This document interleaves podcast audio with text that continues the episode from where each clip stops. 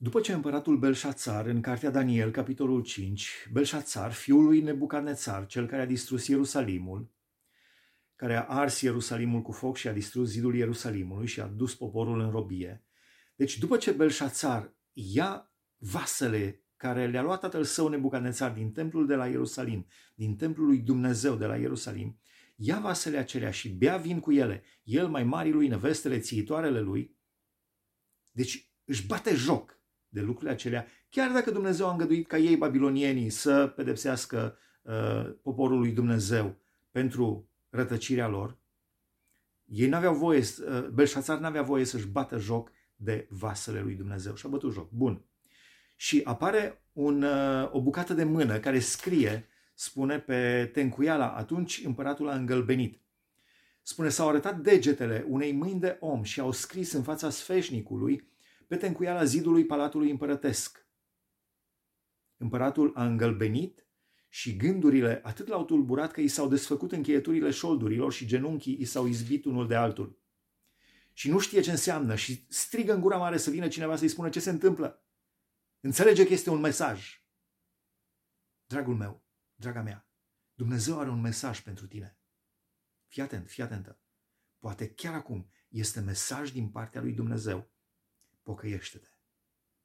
Pocăiește-te, închină-te înaintea lui Dumnezeu, pune-te pe genunchi, prăbușește-te înaintea lui Dumnezeu și recunoaște că Dumnezeu este Dumnezeu sus în cer și jos pe pământ și cereți iertare pentru toate păcatele.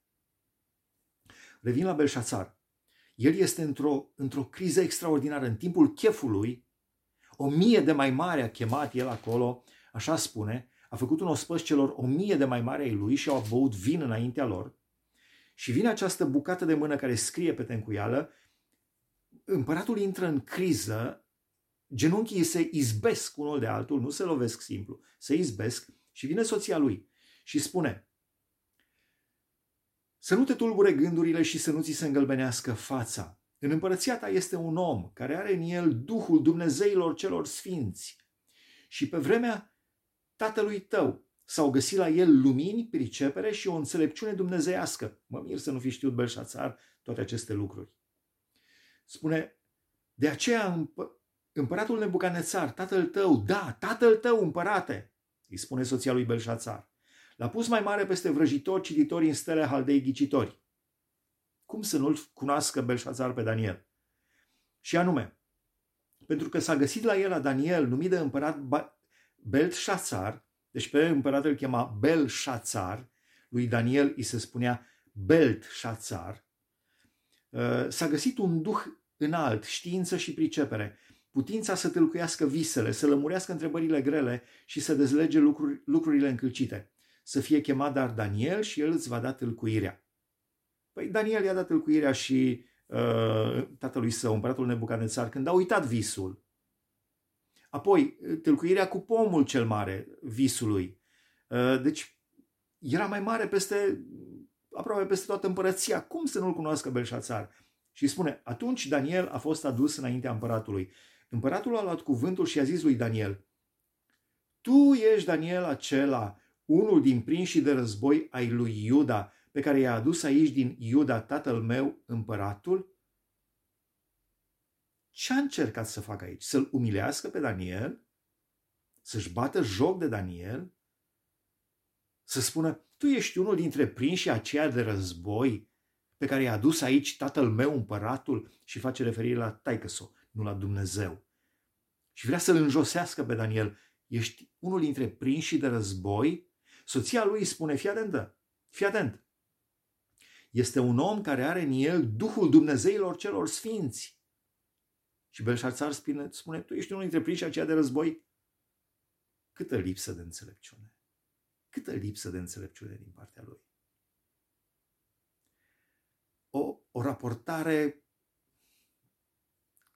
complet prostească din partea lui Belșațar la Beltșațar, la Daniel, care nu era, era într-adevăr unul dintre prinși, unul dintre prinșii aceia, adică un oarecare, Daniel nu era nici de cum oarecare. Dar nu știu ce a încercat Belșațar să facă aici. Oricum, Daniel i-a spus ce s-a întâmplat. I-a spus mesajul, i-a descifrat mesajul Uh, și uh, până la urmă Belșațar, împăratul, a ajuns să fie omorât. Dar n-a avut înțelepciunea să se pocăiască. Tatăl său, Nebucanețar, cel puțin la finalul capitolului 4, uh, Nebucanețar spune, laud înalt și slăvesc pe împăratul cerurilor, căci toate lucrările lui sunt adevărate, toate căile lui sunt drepte și el poate să smerească pe cel ce umblă cu mândrie. A spus Nebucanețar, tatălui Belșațar, dar Belșa, Belșațar, nu. El era, spune, tu ești Daniel acela unul dintre prinșii de război ai lui Iuda? Doamne, dă-ne înțelepciune. Să vedem lucrurile așa cum vrei Tu, să trăim în smerenie, în umilință, nu în mândrie, ferește pe robul Tău de mândrie și va fi nevinovat de păcate mari.